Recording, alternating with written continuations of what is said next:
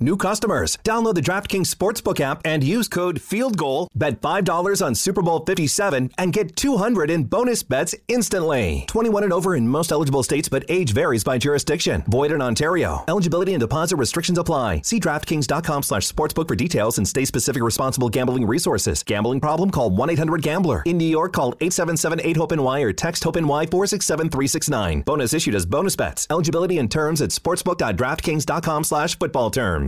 When it comes to work, communication is key, even if you don't have a writing job.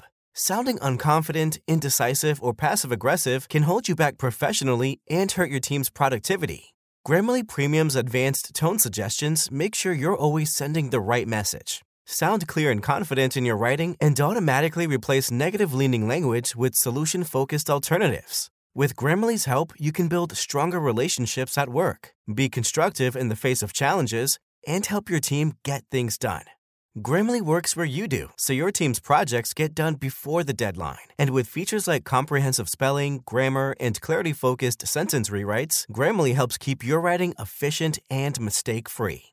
The right tone can move any project forward. Get it just right with Grammarly. Go to grammarly.com slash podcast to sign up for free. Then get 20% off when you upgrade to premium.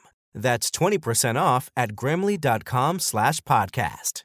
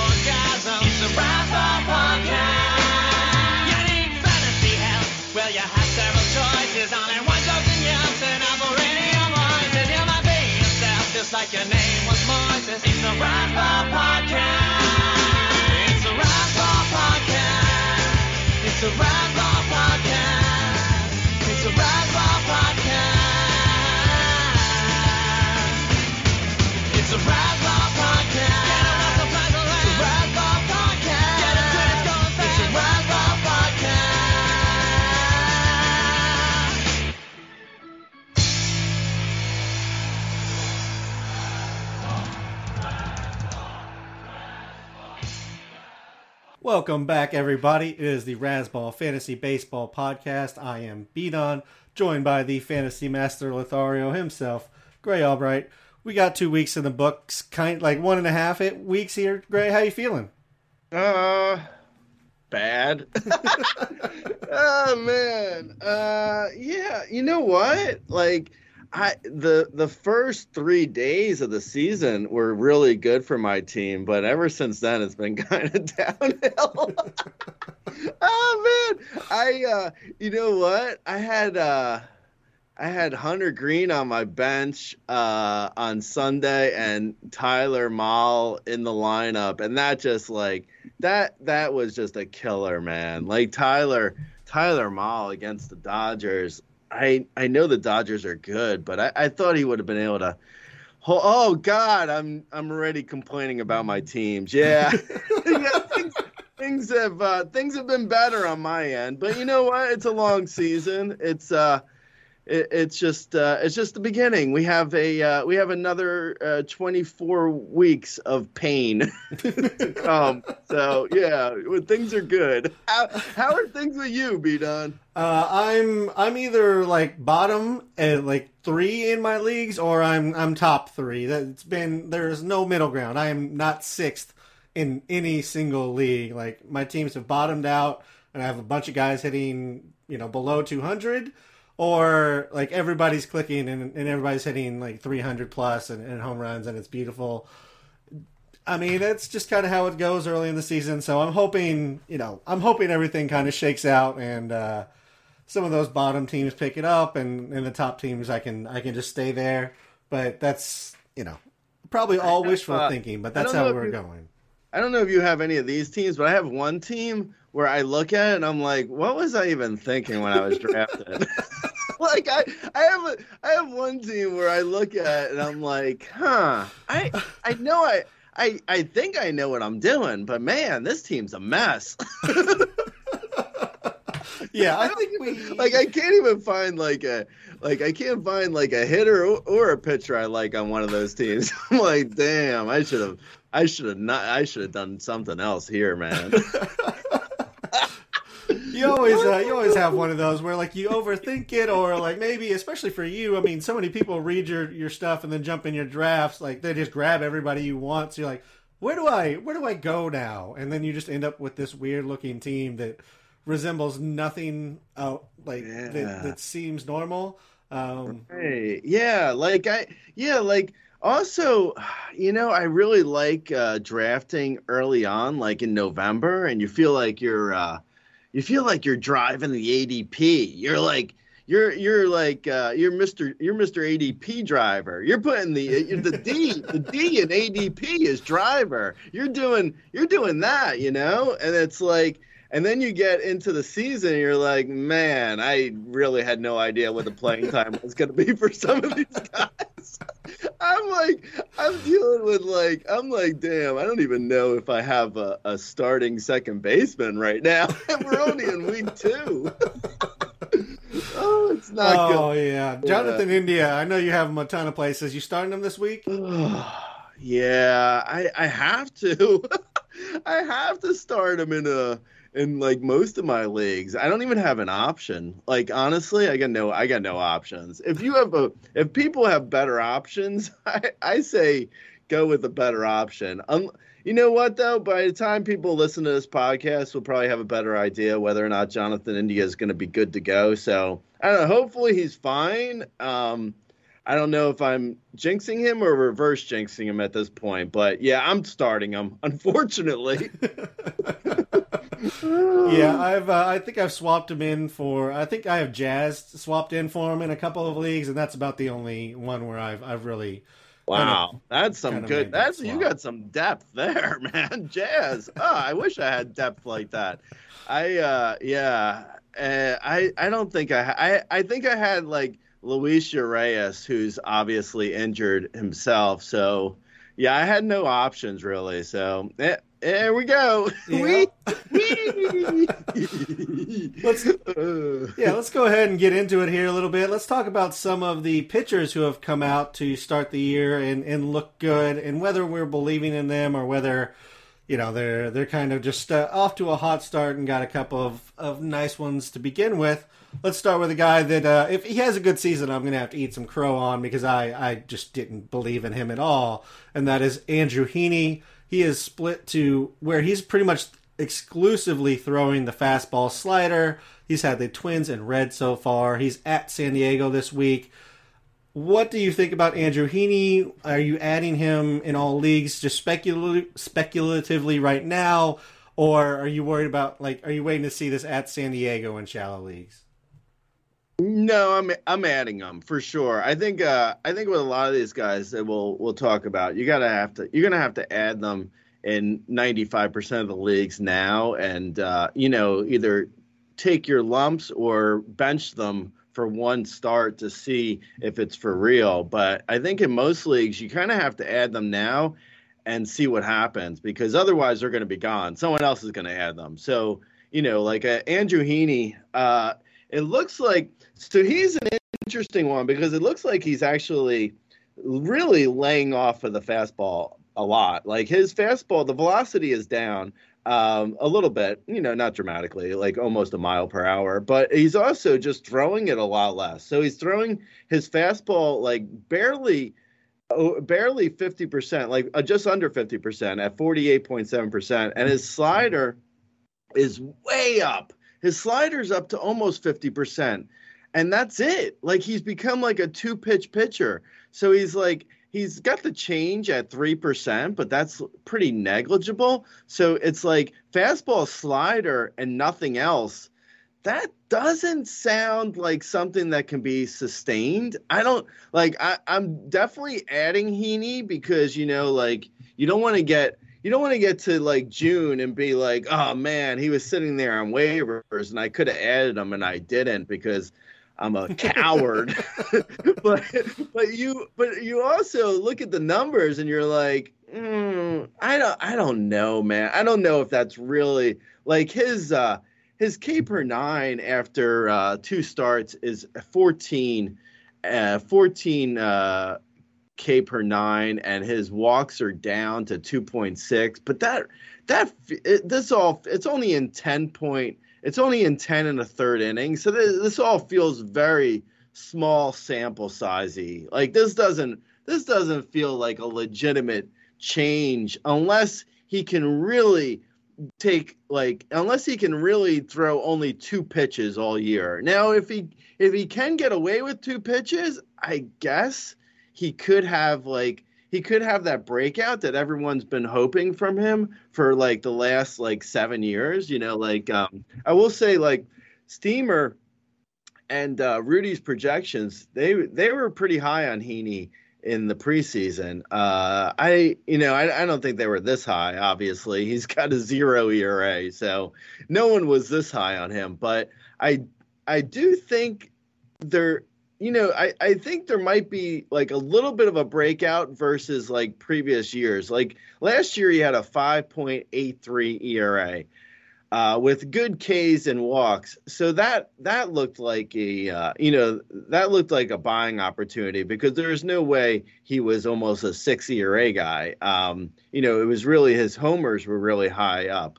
So if he can, so if he can uh, continue to throw only two pitches, I could see him potentially being a back end uh, starter for even the shallowest of leagues. So I would grab him. I don't think he's I don't think he's having that, you know, a illustrious Robbie Ray type breakout though. I, I don't see that really uh, from him for just after two starts.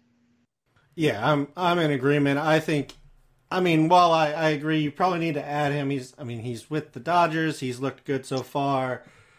You need to see if this continues. I don't think it will. Uh, I mean, his slider is a decent pitch. It's, it's always been solid, but it's not like a Robbie Ray wipeout slider that you can just live off of. So I do think there's going to be a point in time where he may need to add back the change and, and kind of adjust the mix again when people realize he's just not throwing at that anymore. Let's do a little quick who would you rather have here? Would you rather have Andrew Heaney or Zach Plesac? Mm, I'd probably go Heaney because Plesac's uh, such a, a floor bet with his his Ks are so low. So he's he's a floor type bet. So yeah, I'd go Heaney. All right. How about Reid Detmers? Mm, I'd probably still go Detmers, even though he, he hasn't started like that great. I'd go Detmers. Yeah, he had a he had a rough first start, but uh, I I think I'm with you. I like the upside on Detmers. Jameson Taillon. Uh, I'd go Heaney. I, I don't really have much faith in Taillon. All right, fair enough. I think that's the first one I'm going to disagree, and I'm I'm going to go Taillon, um, but I don't feel strongly about that one. And lastly, Alex Cobb of the you know upgraded fastball. Yeah, I would I would go Cobb. All right.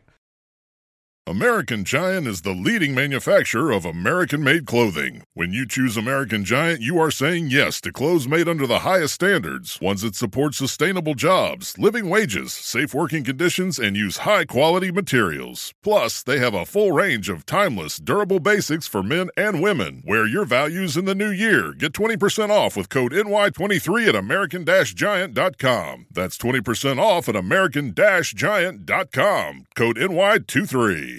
Next one on the list here is Kyle Wright. It's one of the many top arms the Braves have drafted over the last, I don't know, like decade, it feels like. He's ditched the slider. He made it into one curveball that's a little more sweepy rather than kind of the straight 12 6 curve. Um, velocity's back up, which is great to see. What do you like here on Kyle Wright? I mean, I like him more than Heaney. Are you in agreement he's over Heaney? Yeah, no, for sure. Kyle Kyle Wright, uh, I think after one start, in my mind, he became a number two to number three starter in uh, shallower mixed leagues. Like I, I was telling people to grab Kyle Wright almost immediately after his first start because you know he's the kind of guy where he has a uh, he has great stuff. So if he's able to figure it out, and it and he he'll figure it out quickly, and it looked like he did after one start. So I would grab Kyle Wright for sure. Uh, I, I you know you mentioned the velocity, fastball velocity is up. He's not uh, depending on it. He's using his uh, curve a lot. He's got his change up. he's got like four pitches, and they're all really working for him. Right now, his K per nine is twelve point three. His walk rate's under one, so the walk rate will come up. That's you know his command isn't his command is good. It's not quite that good. So you know, and his Ks will probably go down a little bit. So we're still dealing with a little bit of a sample size thing. And, you know, he's not a, a one and a half ERA guy, but he's definitely worth grabbing in like every league for sure. I think he's, I think he's like, you know, to give you an idea of where I'm seeing uh, Kyle Wright. I would have if if I would have saw this coming, I probably would have put him in the range of like where I was drafting like Sean Manaea, like uh, you know, a hundred and ten overall, a hundred uh, 90, 90 to 110 overall ADP kind of area, like number a a a low number two, a high number three. Uh, in that's shallow mixed leagues, obviously not uh you know in a 15 team mixed league uh, that uh, Manaea goes up. Right, right stays similar area. I would say. Uh, I would say though, yeah. I mean, like I'm looking at Kyle Wright, like you know. Um, and Nathan Eovaldi or Kyle Wright, kind of like you know, like that's the kind of names I'm looking at with Kyle Wright. I'm I'm totally in. I I wish I would have grabbed him in more leagues. I feel like this could be an absolute breakout. Yeah, I, I love Kyle Wright. I've always kind of been a fan. I held him on an AL only for like half the season last year, just because I thought he was going to get called up by the Braves. Last year it didn't happen, so I was a year early but yes, I think Kyle Wright gets added in every single league. Um, and you heard Grey mention the kind of names he's looking at, where he's putting them. So that's that's like a top thirty, top thirty-five starter pretty easily. So I I think uh, that gives you an idea of where we're at on Kyle Wright. Nestor Cortes Jr. I mean, there's nothing really new here stuff wise. The velocity is up slightly. That's nice to see. But I mean, he looks solid. Last year, he's looked solid this so far this year. I mean, do you expect anything to change with with Nestor? No, not not really. You know, um, Cool Whip wrote a uh, sleeper post on Nestor Cortes in the preseason, and uh, and he pointed out a a, a good, a, sort of a, a, good reason why Nestor Cortes. It's it's all deception. Like the uh, the Nestor Cortes lives on like just not being like just varying his release points and not being predictable. Like it's really there's a lot of deception, a lot of uh, variance in his pitches uh, and his uh, release points. It's just like the hitters just can't catch up to his 90 91 mile per hour fastball because they don't know where it's coming from. They don't know uh, they, they're not expecting it. So it, it, it actually it, it, reads closer to like a 93 94 so it's good he he he's also uh, like let's be real he's not a 16.4 k per 9 guy okay he's not he's not he hasn't suddenly become jacob deGrom no uh, he he is definitely pitching well, and I think he continued to do that. His command is really good. Like he's all as long as his command is there, he's going to be fine. Uh, you know, his command was there last year, and he was a under three ERA guy in 93 innings. So he's been here before. It's just a lot of people I don't think believed it uh, last year. You know, and it was also it was coming out of the bullpen for a uh, you know a handful of innings, and this year his rotation spot is always going to be you know it's going to be prepar- uh, precarious because you know the Yankees are a you know big big budget team that could go out and grab someone at the at the trade deadline. They're not a uh, they're not a sit back and wait type of team uh, and just let you know Nestor Cortes pitch. So there's a chance that like he could be great for 120 innings, and there he could get bumped to the bullpen. He could get potentially just um, you know, sent down for uh, just to uh, throttle his innings. Even like you know, it's hard. It's hard to say what the Yankees will do with him, but he's definitely a guy grab now if you have room. He feels more like a um, like I would, you know, like we were saying before. You know where I would uh, rank him now. I would say Nestor Cortes is probably around a uh, you know, maybe 200, 220, 250 overall. Like he's a back end pitcher.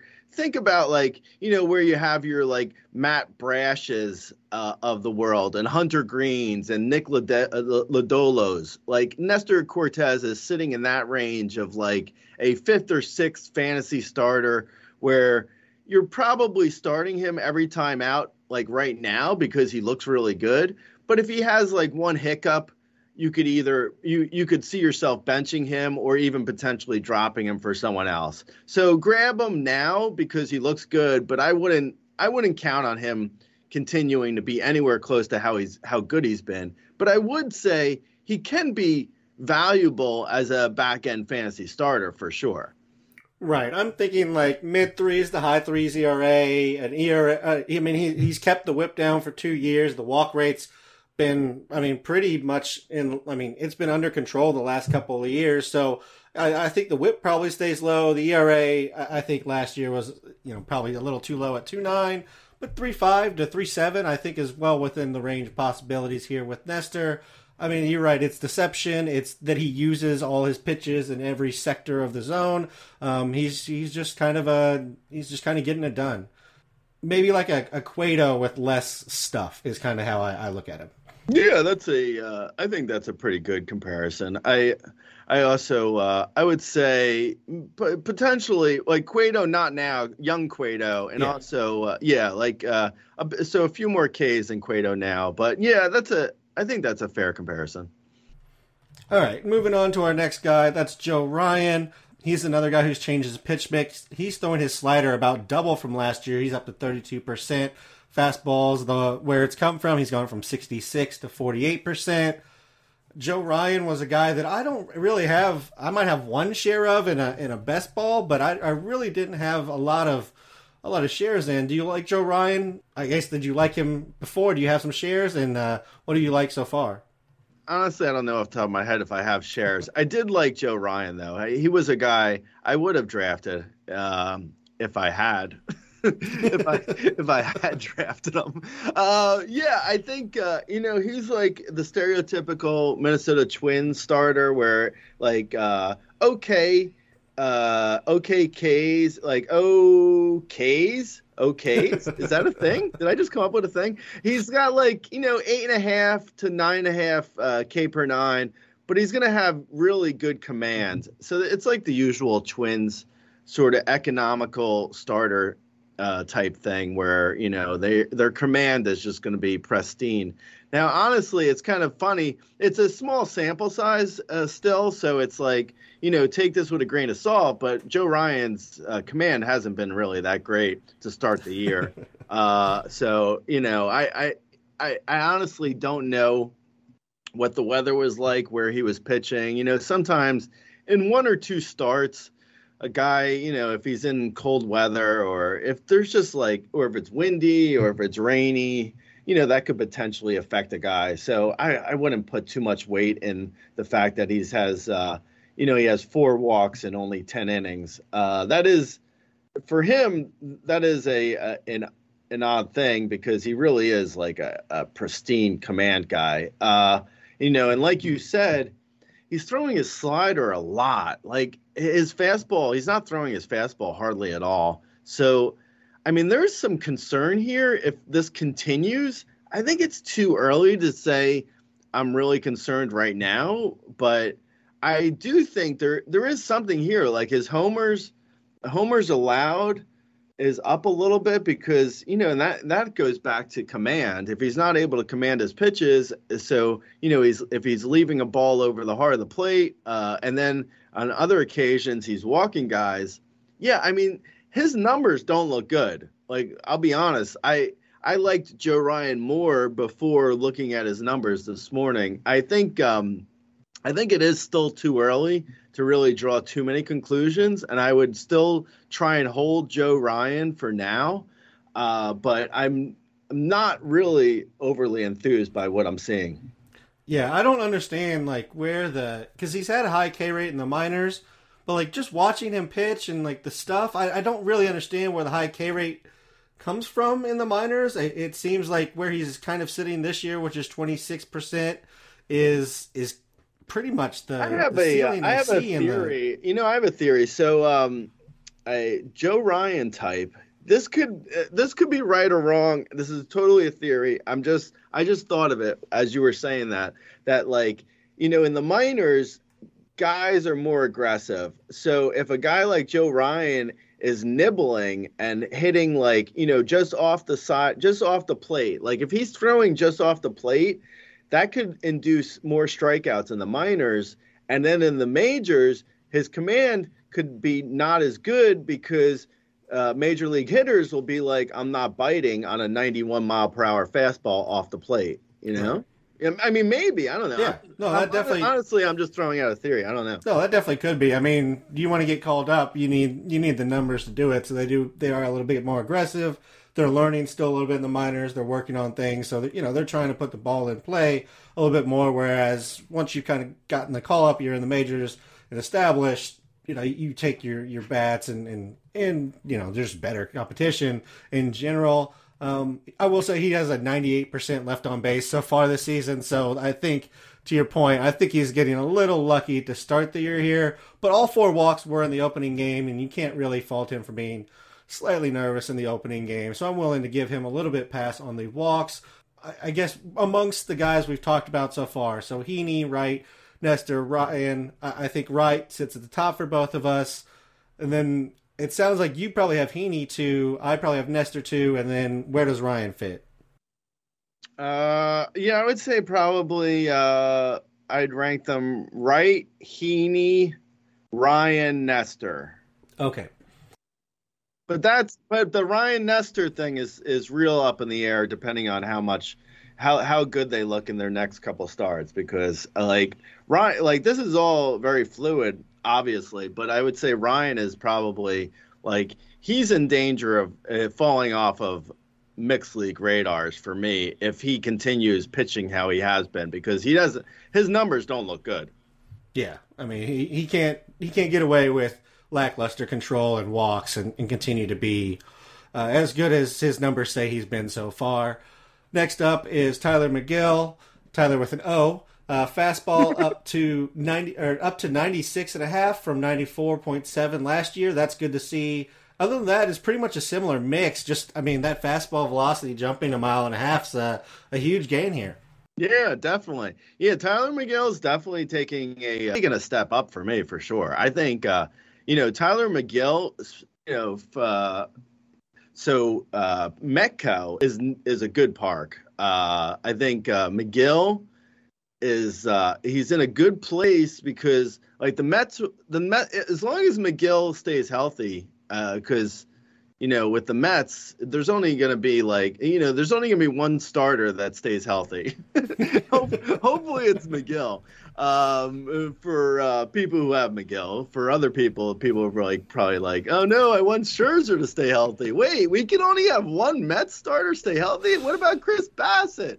Uh, I like, you know, I like Megill a lot. I think he's probably he's hey he's a guy where I'm like I, I see his stuff and I honestly I don't I don't see how he's doing how he's uh like he's been sort of overlooked for a long like he's never really been considered a uh, top prospect uh, for whatever reason. I don't honestly know why but because if you look at his numbers and his stuff and you're like oh yeah. I mean you know like you mentioned the velocity is up but yeah i mean if megill's throwing 97 miles per hour and you know he's got a good slider and a good change that's a, i mean he could be a, a number two to three fantasy starter. I you know definitely um definitely three to four at worst uh depending on matchups i guess and and the shallower of leagues uh you know for some some leagues guys have like you know uh, 20 you know they're the top starters on their team are like you know the top three or four starters in the league in some leagues. So it depends on the league for sure but i think megill could be a um a three or four at worst even in uh even in a shallow league. I think he's he's got good k's. Like not gonna be he's not i don't think he's got ace stuff necessarily. Like he's probably like a a nine nine and a half k per nine um okay walk rate probably like around a three walk rate, a uh, a three and a half to three seven five ERA, give or take. Uh, you know, he's like he's a totally usable starter that I think. Honestly, I, I feel I get this I get a sense from him that uh, in shallower leagues he's going to be on and off waivers, but he'll probably be a guy that you'll you'll look back on and you'll be like, oh, I should have just held him the whole year. I should have never dropped him. Yeah, I, I, think I kind of like Tylor Megill. I the velocity uptick is is very intriguing. Um, I think the K's are going to come along with that. He has not given up a walk through two outings here, so I, I think I'm I'm kind of in on Tylor Megill. I think I have him of the guys we've talked about so far, second behind Wright. Um, so I, I'm I'm in on Tylor Megill. Next is a guy who I think belongs at the top with, with Wright and maybe even above him, and that's Jesus Luzardo. His fastball is another one that's up two miles an hour, up to 97 and a half. He's ditched the change. He's throwing 50% fastball, 50% slider pretty much. Jesus Luzardo looked electric in his in his start. Yeah, stuff where like I think if he is only throwing two pitches, he can still be an ace with two pitches. Like he's Right. He's the kind of guy who's just like he needs he needs basically just his fastball to work. if his fastball's working as well as it has been, he will be, you know, he's going to be a number one to two fantasy starter. I, you know, I, I see him definitely like I, you know, you mentioned uh, the rankings. I would say probably Luzardo's over Kyle Wright for me. And you know, if uh, you can remember back a roughly 12 minutes ago, I'm really high on Kyle Wright. So it shows you how high I am on uh, Jesus Luzardo. I think I think Luzardo could be an ace. Like he could be uh, you know a top 20 starter this year. I I don't know like I would look at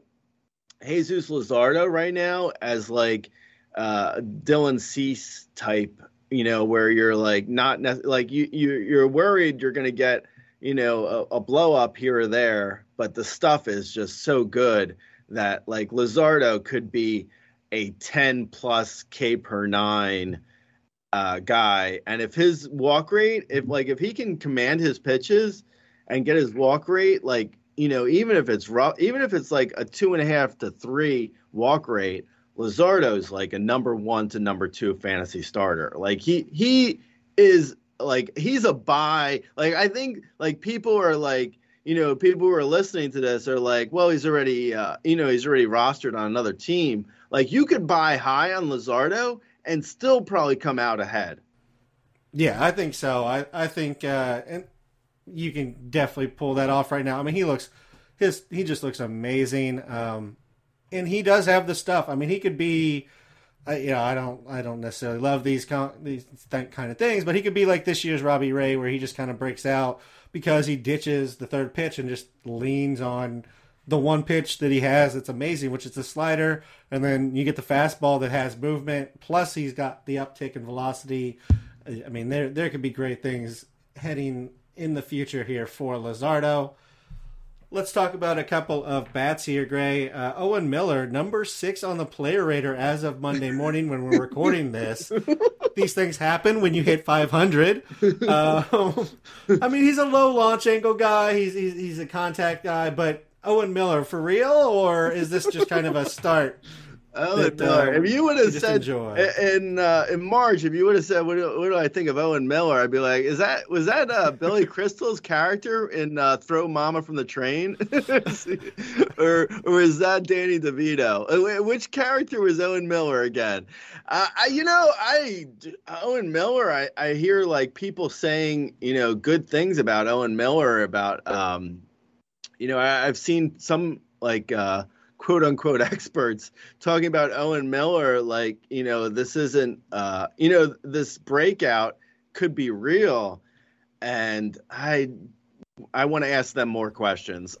I want to ask them what they mean by the breakout could be real. Breakout. Because, yeah, like is Owen Miller trapped inside of a cave somewhere and it has to break out? I I honestly I feel like Owen Miller it could be like like jokes aside, I think he could be a 280 to 290 hitter, which is really good in today's game. Like that's really valuable. Um, because his his contact is great. Like he does have good contact. He has good plate discipline. His walk rate's awesome. I don't think he has much power or speed though. So that I mean that really hurts him a lot. I mean, you know, if you're looking at like him or Luis Arraez, I mean that's that I feel like that's the uh like that's the sort of uh six of one, a half a dozen of another. And I don't think anyone's rushing out to like add Luis uh, Arraez. So yeah, I mean that's kind of what I think of Owen Miller. I think he's I think he could be fine for batting average. Maybe if he's like if he stays hot, he could potentially hit a another homer or two. But like you mentioned with his launch angle, I mean this guy's he's hitting worm killers. he's not a Yeah. he's not a fly ball hitter at, at- by any stretch of the imagination. He's got like a, a three something launch angle. He's a, a really it's a flat plane, so it's not bad for line drives, but it's also going to produce a lot of ground balls. He's not going to hit a lot of fly balls. He's like maybe a 12 homer hitter if he gets really lucky. And he's got no speed at all, like maybe five steals. So like Yeah. you're looking at like That's so you're looking at like best case scenario, 12 homers, 5 steals, 280 average. That's fine. I mean that's not terrible in a deep league, but that's not really that good. Yeah, I, I think like I'm thinking like Yandy Diaz going back to a, a former Yeah, Cleveland that's a- player. like that's kind of who I'm looking at here. Um, similar numbers, and maybe maybe oh, maybe he has a better average than we really got from from Yandy over any kind of big sample size, but that kind of build. Right. Ag- agreed. All right, let's talk about a guy that I, I I may have to eat a some crow on as well. Francisco Lindor has three home runs, two in the same game in Citi Field, which is a big deal. Two stolen bases.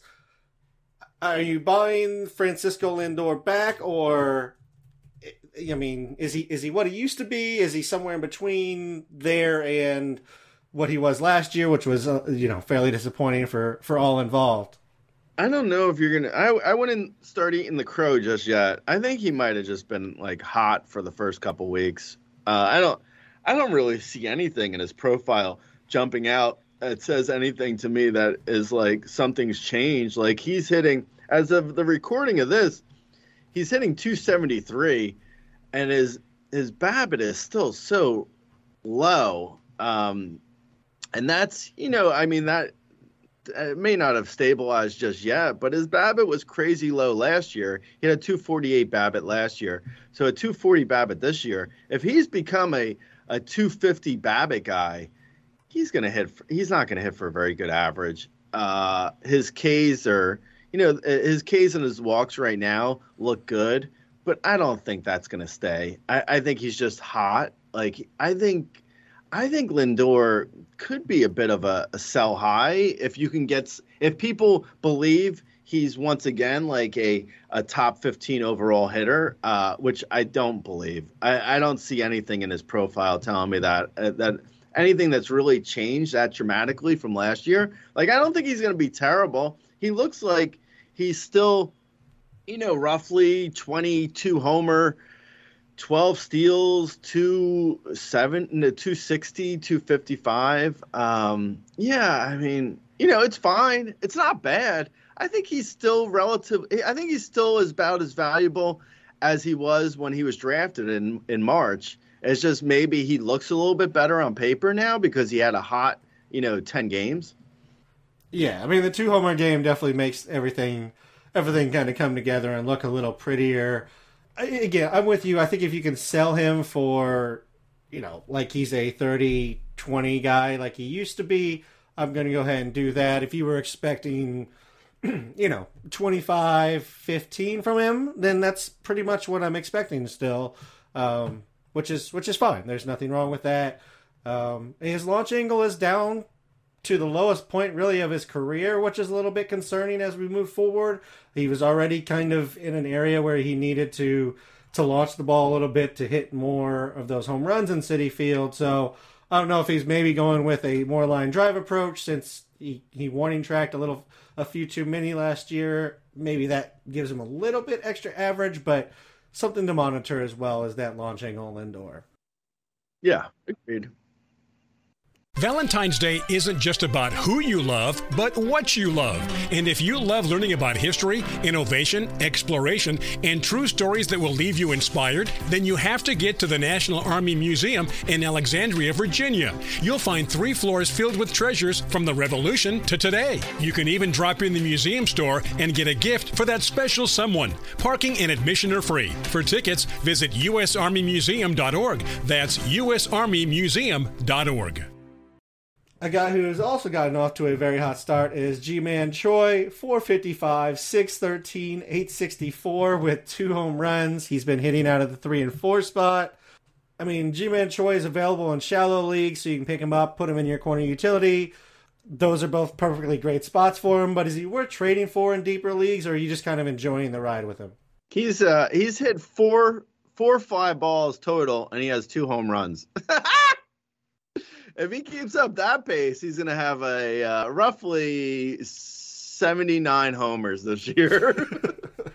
Yo, Ji-Man Choi, that's a pretty good year. If he gets to 79 homers, that's a solid year for Ji-Man Choi. I'm just going to go out on a limb and say that.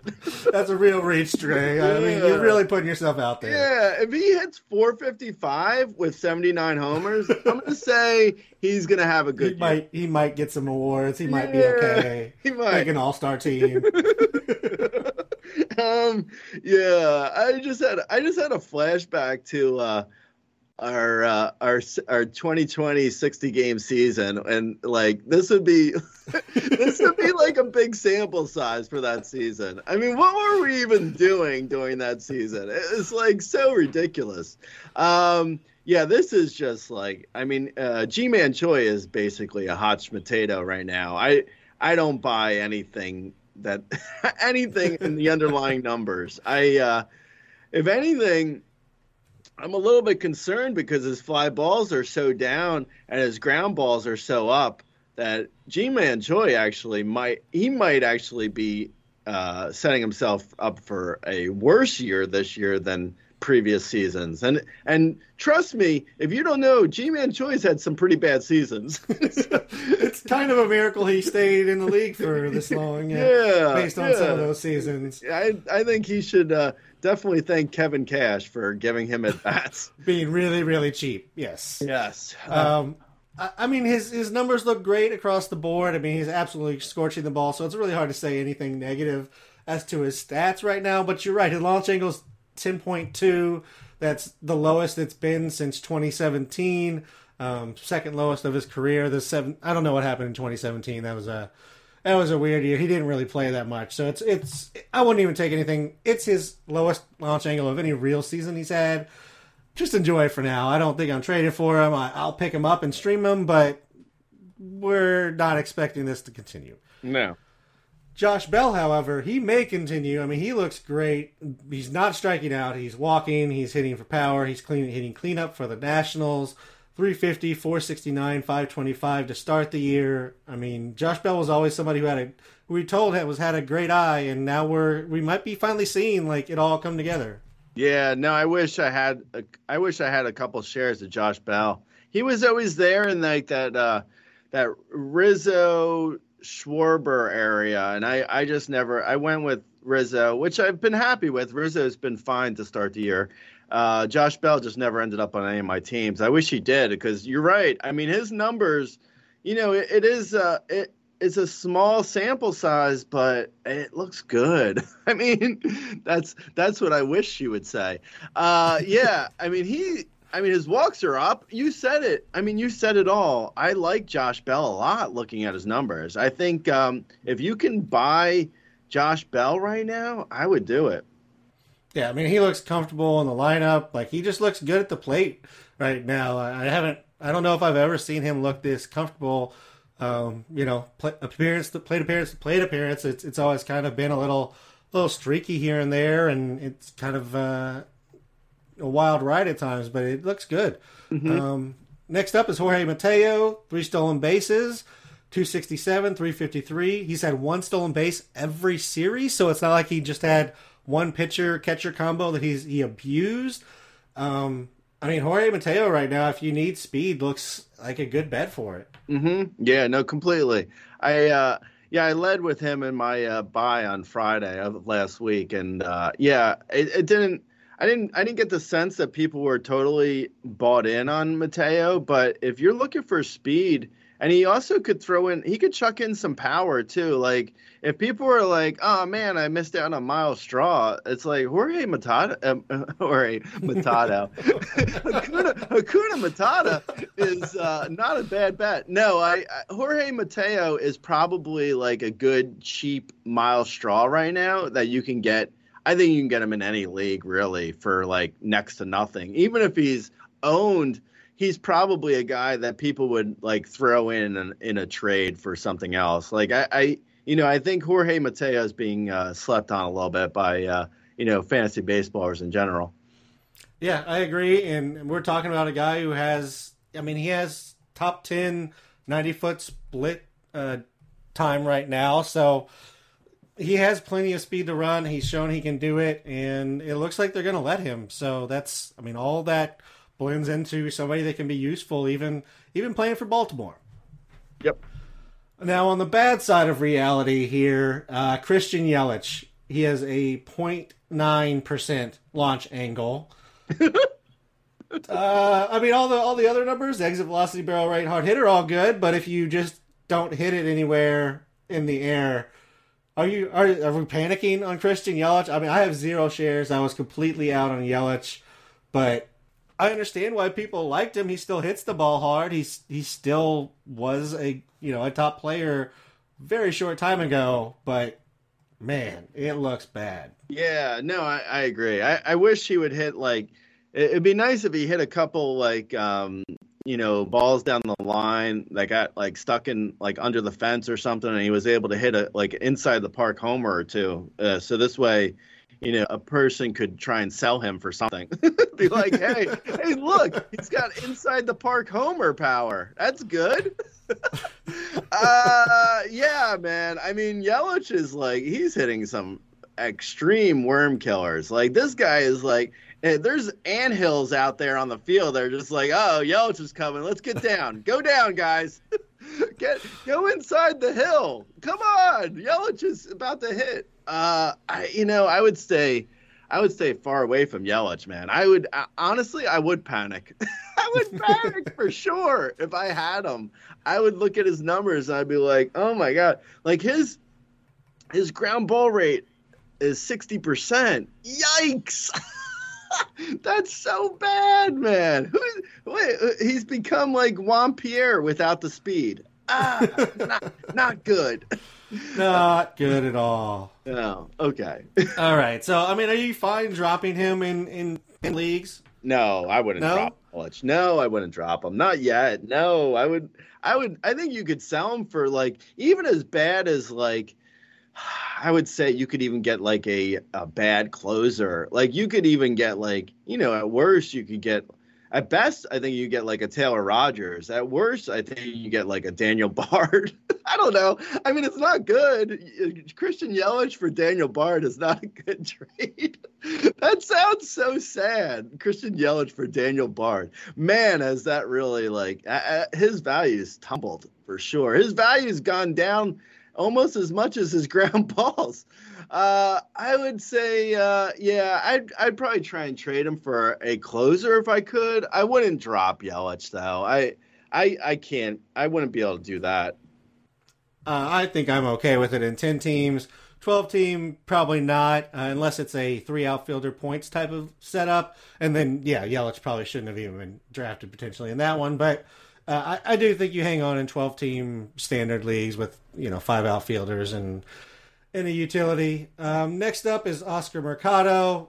He has hit the ball well when he's hit it, but, you know, the average still kind of still a little inconsistent here. Where are you at on Oscar Mercado, a guy who we kind of we kind of uh, talked about in our rankings show as as somebody we thought was going to break out after his 2019, and then just it's all gone to hell. But are you seeing a small bounce back this year potentially?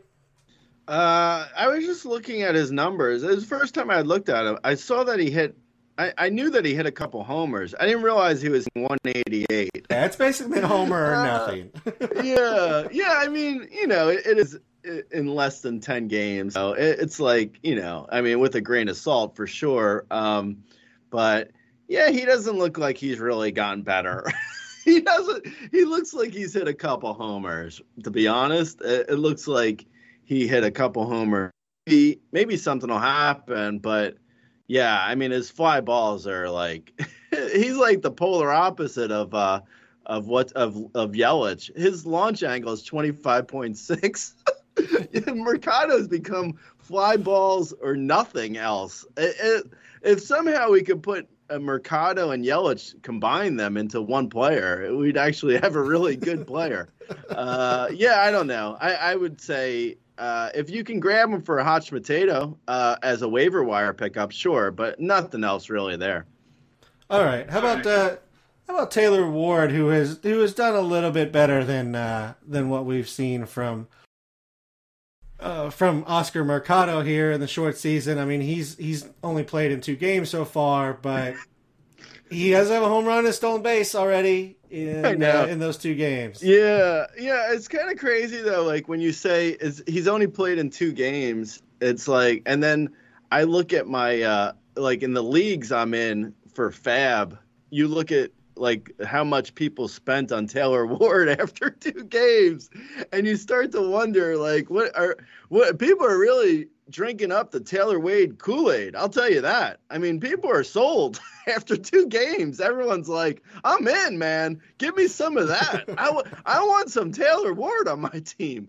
Um, so, you know, I, I think what people are thinking uh, if if I can infer, uh, I believe that J- Joe Maddon said that. Uh, okay, so Joe Maddon's a uh, complete idiot. so, so, so, and then to try and infer what Joe Maddon's thinking from that, I mean, now, now you're really in like, uh oh, I don't know. Now you're now you're in territory where you shouldn't you shouldn't be thinking what a uh, an idiot thinks. But Joe Maddon has said Taylor Ward is probably going to be an everyday player. Why he would play every day over Jo Adell or Brandon Marsh, I have not a effing clue. I honestly, I don't know. I don't know why Taylor Ward has has won Joe Maddon's affection. Does Taylor Ward have blackmail on Joe Maddon? Maybe. I don't know. Does Joe Maddon think he's got like Taylor Ward and like Taylor Ward's got magical powers because he's cloned himself and become Tyler Ward? I don't know. Maybe, maybe, maybe Joe Maddon thinks he's in a uh, a multiplicity sequel. I don't know. I'm not sure totally why he's playing Taylor Ward every day, but Joe Maddon said he's playing him every day. Unlike Jared Walsh, who he's benched a lot. So, you know, everyday playing time can be valuable. Taylor Ward in uh, 2019, and Homer, 11 steal, 306 season in AAA. So if that can translate, there could be some. I mean, stranger things have happened. I, you know, in uh, in my LABR league, which is a 12 team mixed league, I I put a dollar bid on in on Taylor Ward, and I won him for a dollar. So yeah, I mean, I, other leagues in a 15 team mixed league, I saw some people I think put like up to like 75, 100 dollars on Taylor Ward. Like people are people are really uh people are liking the Taylor Ward. So, you know, I don't know, he's got a little bit of power. He's got a very little bit of speed, and he could hit for a decent average. So, eh, I mean, there's worse bets if he's getting everyday playing time and he's hitting third. Yeah, it's okay. Yeah, well, I, we'll have to see about the playing time and, and the batting order. That seems it seems weird to me, honestly, but we will see what Joe Maddon does. Right, if he hits three four and he's going to play every day, I mean, he just by by definition he almost has to be be rostered at that point. You mentioned Jared Walsh. I mean, another guy. You're like, why isn't he playing every day? Apparently, he's not. He's sat against lefties the entire season so far for Matt Duffy, who actually has reverse splits in his career. So this makes all sorts of sense. I mean, are, are you worried about Jared Walsh? Do you think eventually, you know, he, he kind of cracks the Maddon code and, and gets playing time, or are we worried he's becoming kind of a, a back end utility type now? Mm, Yeah, no, I I mean I am a little bit concerned. Uh you know it's it's interesting that you would think Joe Maddon has no idea who Jared Walsh is, and then you're like, wait, didn't he manage the Angels last year? Jared Walsh was on the Angels, right? he played 144 games last year and over almost 500, almost 600 plate appearances. So, I mean, Joe Maddon does know who Jared Walsh is. I, I don't know, man. I hopefully he's not a platoon player. I, at a certain point with lefties you know, Jared Walsh is a lefty. So against like really tough lefties, there's worse things to do than to be out of the lineup. I mean, that's that's not really that bad if like, you know, against the most against the toughest of lefties, if Jared Walsh sits like once a week against a tough lefty, that's not an awful thing. If he's sitting every other day, oh god. it's not good. That that would concern me. But right now, I'm trying to remain patient. It's early. Joe Maddon's still trying to figure out who Jared Walsh is after managing all of last year. yeah, if he sits against only the top lefties, that's fine. That's pretty standard for a lot of lefties. But you're right. I mean, if he's gonna be sitting every other day, that's that's not what we want to see. And then you're going to have to base your match, matchups a little bit in in your weekly leagues to to see you know how many lefties he's going to face in any given week and i think unfortunately he's in one of the few divisions that actually does have a generous number of lefty starters unfortunately. Um, let's move on to one, the one piece of closer news kind of ryan pressly going to the il um, hector neris ryan stanek uh, probably the next in line maybe Maton gets gets moved up but i think he's kind of st- stocked in there as as kind of the setup guy yeah, I would say uh nearest nearest Faris. Eh, sorry, that's Celine Dion. Uh Hector Neris, I would say, is probably the guy. Stanek. I mean, I picked up Stanek because Stanek is usually pretty decent and he was available. that sounds like my dating life in high school. Uh, yeah, I mean, I, I would say uh, I would say probably if you have to uh, if you have to go with Neris, it's probably it's probably better than I am giving him credit for. He's probably going to be okay. Uh, Pressly doesn't sound like he's that injured, so hopefully it's a short IL stint. Yeah, I wouldn't go breaking the bank for Neris, but I, I do think he's worth picking up while he's while Pressly is out. Um, assuming Pressly's going to be taking the job back, though, as uh, whenever he returns. Let's talk about the Raz FAAB and some waiver wire pickups real quick before we get out of here, Grey. Valentine's Day isn't just about who you love, but what you love. And if you love learning about history, innovation, exploration, and true stories that will leave you inspired, then you have to get to the National Army Museum in Alexandria, Virginia. You'll find three floors filled with treasures from the Revolution to today. You can even drop in the museum store and get a gift for that special someone. Parking and admission are free. For tickets, visit usarmymuseum.org. That's usarmymuseum.org. Slam FAAB, for everybody not listening, is on April 19th. That is Tuesday. That is probably the day you are listening to this if you're listening to it when it comes out. Otherwise, we're a little late on helping you on that at least. But let's talk about that real quick. I mean, how much are you planning on spending here on the first run of a FAAB? We only get two for the Raz Yeah, I would uh I would probably look at like if you can get guys because you know not only is there only two waiver wire pickups, but there's also the second one. Y- your bet has already been made by the second one, so you're you're not sa- don't bother saving your money, man. Uh, you know if there's guys you you want, I would go all out. I would spend up to you know out of a thousand dollars, I would have no problem spending close to like seven hundred dollars eh, or even more if there's guys mm-hmm. that you really need. I mean, I I have no issue spending most of my uh, FAAB money on on the Raz Slam in the first waiver wire pickup. I think uh, you know some guys I'm looking at. There's uh, you know Brash might be available, Profar, and even if uh, and even if you're not in the Raz Slam and uh, you're in like mixed leagues, some of these guys could be available too. So you know. Um, uh, listen to the very end of the podcast. Don't don't shut us off yet. Jer- Jurickson Profar, uh, we didn't mention him earlier, but he's been a hot bat. Uh, you know who we did mention earlier, Owen Miller. Steven Kwan could potentially be available. Uh, Oscar Mercado, Mackenzie Gore.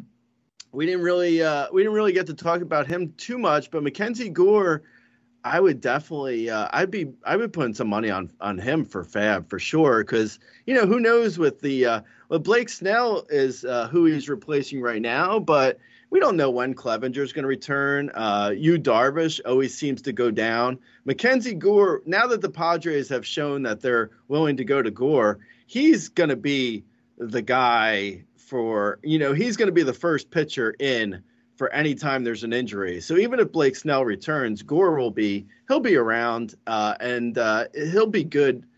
Probably uh, let's see who else. Uh, Blackburn.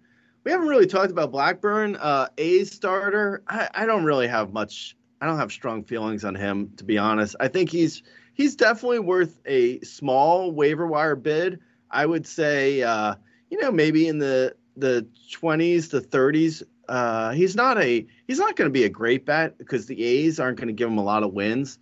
Um, even though they have, I think they have a winning record as of recording this, are surprisingly valuable uh, in the Raz Slam. If you uh, if you you know if you have a, a bunch of bad starts, it's not awful to like throw out like an Anthony Bender or a David Robertson uh, or even like you know the guy we mentioned earlier, Hector Neris. Who knows with Pressly? If you can get Hector Neris for like a couple bucks with the Raz Slam, he could be valuable. Uh, it's always tricky, you know, um, getting rid of guys. That's that's really where I've had the hardest problems is trying to get like guys off of my team because I have I have like a bunch of guys. You know, I mentioned earlier like a Mike Clevinger like he's a guy who I'm I'm holding on to in the Raz Slam, and I don't know why. I don't know why I'm holding them, but I am holding them. But there's a few guys like that that I'm like. There's there's other guys I'm able to like. I, I think I have like right now five guys that I'm getting rid of on my team, so I have room for five new guys. But I, there's more guys that I want that I'm able. Uh, I don't have enough room for all the guys I want, to be honest. Yeah, that that ends up being part of the problem is, you know, we draft guys that we have high hopes for, and we're so early in the season, it's really hard to call people bust at this point. So if you have the high hopes for a player, you did all the research, and now you're like, oh, well, now I have to cut them. Unless you have a bunch of guys who got injured, it can be hard to add guys that you know should be picked up because there do tend to be a number in these leagues where we draft early, especially like the cut line leagues, the Raz Slam when we drafted early, you know, there's guys that are sitting out there that would have been rostered by now in any other kind of league. I will say on Blackburn, real quick, he has adjusted his pitch mix a little bit. He ditched the slider for a cutter, and he's throwing the curve and the change more. So there is a little bit there to suggest that maybe this this breakout is somewhat legit with Blackburn. He's also added a mile plus uh, to his fastball, which is uh, you know, nice when you were sitting 91 to then be at 92. That 91 to 93, every mile per hour you can gain right there is, is big. Yeah, no, yeah, no, agreed. If uh, you know, velocity.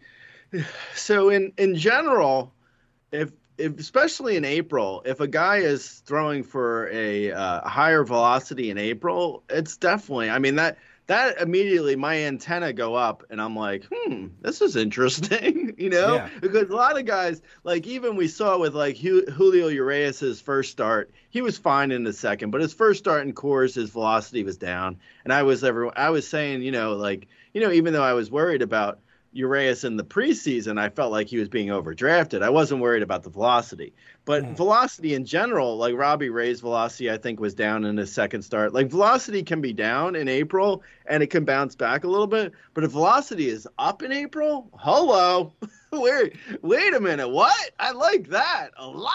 Yeah. yeah, absolutely. Love to see that. I, uh, also, also, um, we didn't mention uh, Daz Cameron got called up uh, by the Tigers, so he's just filling in for Grossman right now. But we don't know how long Grossman will be out, so that's another guy.